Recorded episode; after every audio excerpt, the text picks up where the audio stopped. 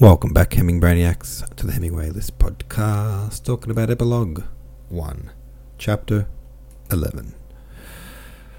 What do you think of Natasha and Pierre's relationship? Are you surprised that Natasha would have such strong ideas about what Pierre should be doing, and do you think this is related to Andre's death? Four Lost Souls in the Bowl says the past few chapters have let us know how happy everyone is with the way things are right now, so I assume half of the character is about to die of typhoid or something similar. Sounds about right.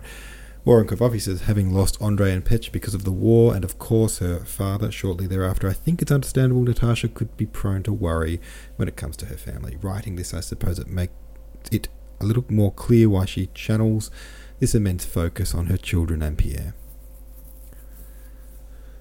Yeah, I guess that make does kind of explain why she would be so protective of those things and the happiness of that situation.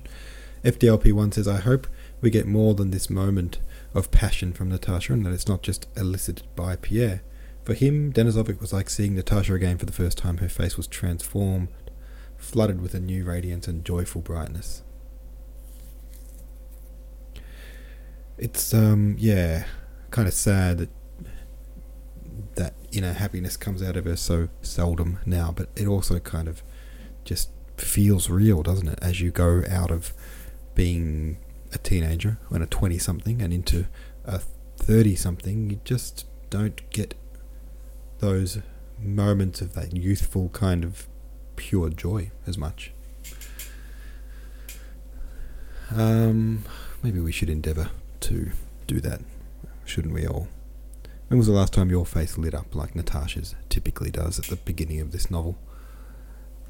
And what can we do to make that happen more? Alright. Enough about that. Let's read chapter 12. As in every large household, there were at Bald Hills several perfectly distinct worlds which merged into one harmonious whole. Though each retained its own peculiarities and made concessions to the others, every event, joyful or sad, that took place in that house was important to all these worlds, but each had its own special excuse me, special reasons to rejoice or grieve over that occurrence independently of the others. For instance, Pierre's return was a joyful and important event, and they all felt it to be so. The servants, the most reliable judges of their masters, became, uh, because they judge not by their conversation or expressions of feeling, but by their acts and way of life, were glad of Pierre's return because they knew that when he was there, Count Nicholas would cease going every day to attend to the estate and would be in better spirits and temper, and also because they would all receive handsome presents for the holidays. The children and their governess were glad of Pierre's return because no one else drew them into the social life of the household as he did. He alone could play on the clavichord that écossaise, his only piece, to which, as he said, all possible dances could be danced, and they felt sure he had brought presents for them all.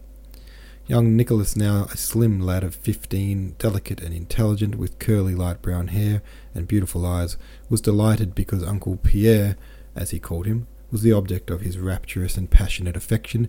No one had instilled into him this love for Pierre, whom he saw only occasionally. Countess Mary, who had brought him up and done her utmost to make him love her husband as she loved him, and Nicholas did love his uncle, but loved him with just a shade of contempt.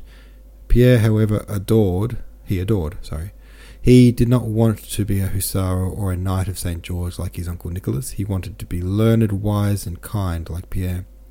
In Pierre's presence, his face always shone with pleasure, and he flushed and was breathless when Pierre spoke to him. He did not miss a single word he uttered, and would afterwards, with Dessalles or by himself, recall and reconsider the meaning of everything Pierre had said. Pierre's past life and his unhappiness prior to 1812, of which young Nicholas had formed a vague poetic picture from some words he had overheard, his adventures in Moscow, his captivity, Platon Karataev, whom, of whom he had heard from Pierre, his love for Natasha, of whom he, the lad was also particularly fond, and especially Pierre's friendship with the father, whom Nicholas could not remember, all this made Pierre, in his eyes, a hero and a saint. From broken remarks about Natasha and his father, from the emotion with which Pierre spoke of that dead father, and from the careful, reverent tenderness with which Natasha spoke of him, the boy, who was only just beginning to guess what love is. Uh, what? The boy. I just lost my place. Who, who was only just beginning to guess what love is, derived the notion that his father had loved Natasha and when dying had left her to his friend. But the father, whom the boy did not remember, appeared to him a divinity who could not be pictured, and of whom he never thought without a swelling heart and tears of sadness and rapture. So the boy also was happy that Pierre had arrived. The guests welcomed Pierre because he always helped to enliven and unite any company he was in. The grown up members of the family, not to mention his wife, were pleased to have back a friend whose presence made life run more smoothly and peacefully. The old ladies were pleased with the presents he brought them, and especially that Natasha would now be herself again. Pierre felt the different outlooks of these various worlds and made haste to satisfy all their expectations. Though the absent minded and forgetful men, Pierre with the aid of a list his wife drew up, had now bought everything, not forgetting his mother and brother in law's commissions, nor the dress material for a present to Belova, nor toys for his wife's nephews. In the early days of his marriage, it had seemed strange to him that his wife should expect him not to forget to procure all the things he undertook to buy, and he had been taken aback by her serious annoyance when, he, on his first trip, he forgot everything. But in time he grew up sorry, but in time he grew used to his to this demand. Knowing that Natasha asked nothing for herself and gave him commissions for others only when he himself had offered to undertake them, he now found an unexpected and childlike pleasure in this purchase of presents for everyone in the house, and never forgot anything. If he now incurred Natasha's censure, it was only for buying too many and too expensive things. To her other defects, as most people thought them, but which to Pierre were qualities, of untidiness and neglect of herself, she now added stinginess. From the time that Pierre began life as a family man on a footing entailing heavy expenditure, he had noticed, to his surprise, that he went that he spent only half as much as before, and that his affairs, which had been in disorder of late, chiefly because of his wife's debts, had begun to improve.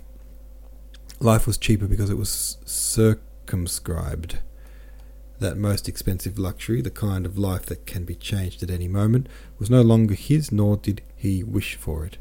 He felt that his way of life had now been settled once and for all till death, and that to change it was not in his power, and so that way of life proved economical. With a merry, smiling face, Pierre was sorting his purchases. What do you think of this? said he, unrolling a piece of stuff like a shopman. Natasha, who was sitting opposite to him with her eldest daughter on her lap, turned her sparkling eyes swiftly from her husband to the things he showed her. That's for Belova? Excellent. She felt the quality of the material. It was a ruble on Arshin, I suppose. Pierre told her the price. Too dear, Natasha remarked. How pleased the children will be, and Mamma too. Only you need not have bought me this, she added, unable to suppress a smile as she gazed admiringly at a gold comb set with pearls of a kind then just coming into fashion. Adele tempted me. She kept on telling me to buy it, returned Pierre. When am I to wear it? And Natasha stuck it in her coil of hair. When I take little Masha into society, perhaps they will be fashionable again by then. Well, let's go now. And collecting the presents, they went first to the nursery and then to the old count, countess's rooms. The countess was sitting with her companion Belova, playing grand patience as usual when Pierre and Natasha came into the drawing room with parcels under their arms. The Countess was now over sixty, was quite grey, and wore a cap with a frill that surrounded her face. Her face had shrivelled, her upper lip had sunk in, and her eyes were dim. After the deaths of her son and husband, in which rap- in such rapid succession, she felt herself being accidentally forgotten in this world and left without aim or object for their existence. She ate, drank, slept, or kept awake, but did not live. Life gave her no new impression. She wanted nothing from life but tranquillity, and that tranquillity only death, death could give her. But until death she came. But until get, but until death came, she had to go on living.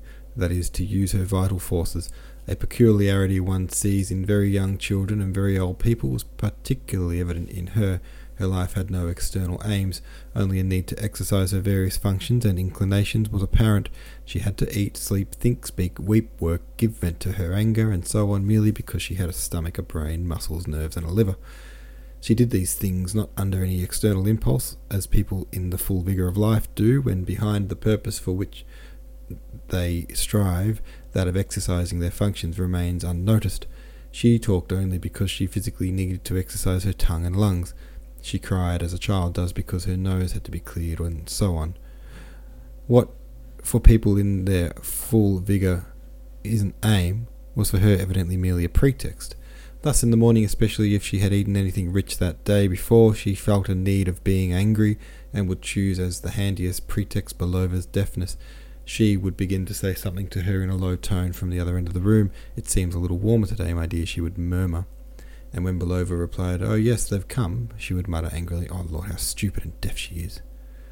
Another pretext would be her snuff, which would seem to dry, too dry or too damp, or not rubbed fine enough, after these fits of irritability, uh, after these fits of irritability, her face would grow yellow, and her maids knew by infallible symptoms when Belova would again be deaf, the snuff damp, and the countess's face yellow. Just as she needed to work off her spleen, so she had sometimes to exercise her still existing faculty of thinking. And the pretext for that was a game of patience. When she needed to cry, the deceased count would be the pretext. When she wanted to be agitated, Nicholas and his health would be the pretext and when she felt a need to speak spitefully, the pretext would be Countess Mary. When her vocal organs needed exercise, which was usually towards seven o'clock, when she had an after dinner rest in a darkened room, the pretext would be the retelling of the same stories over and over again to the same audience. The old lady's condition was understood by the whole household, though no, no one ever spoke of it, and they all made every possible effort to satisfy her needs only by a rare glance exchanged with a sad smile between Nicholas Pierre, Natasha, and Countess Mary was the common understanding of her condition expressed. But those glances expressed something more. They said that she had played her part in life, what they saw now was not her whole life, that we must all become like her, and that they were glad to yield to her, to restrain themselves for this once precious being formerly as full of life as themselves, but now so much to be pitied. Memento mori, said these glances. Only the really heartless, the stupid ones of that household and the little children failed to understand this and avoided her. Oh man, it's gonna suck getting old, isn't it? When you just kind of get to that point as described so well there by Tolstoy, where you're really just doing all the functions of life because you're still alive, but there's no goal left. Icky, icky stuff. I hate that feeling. Anywho, on a brighter note, um, it's Christmas time. I don't know. I was reaching there. It is Christmas time. Hooray. All right. Have a great uh, night. I'll see you tomorrow.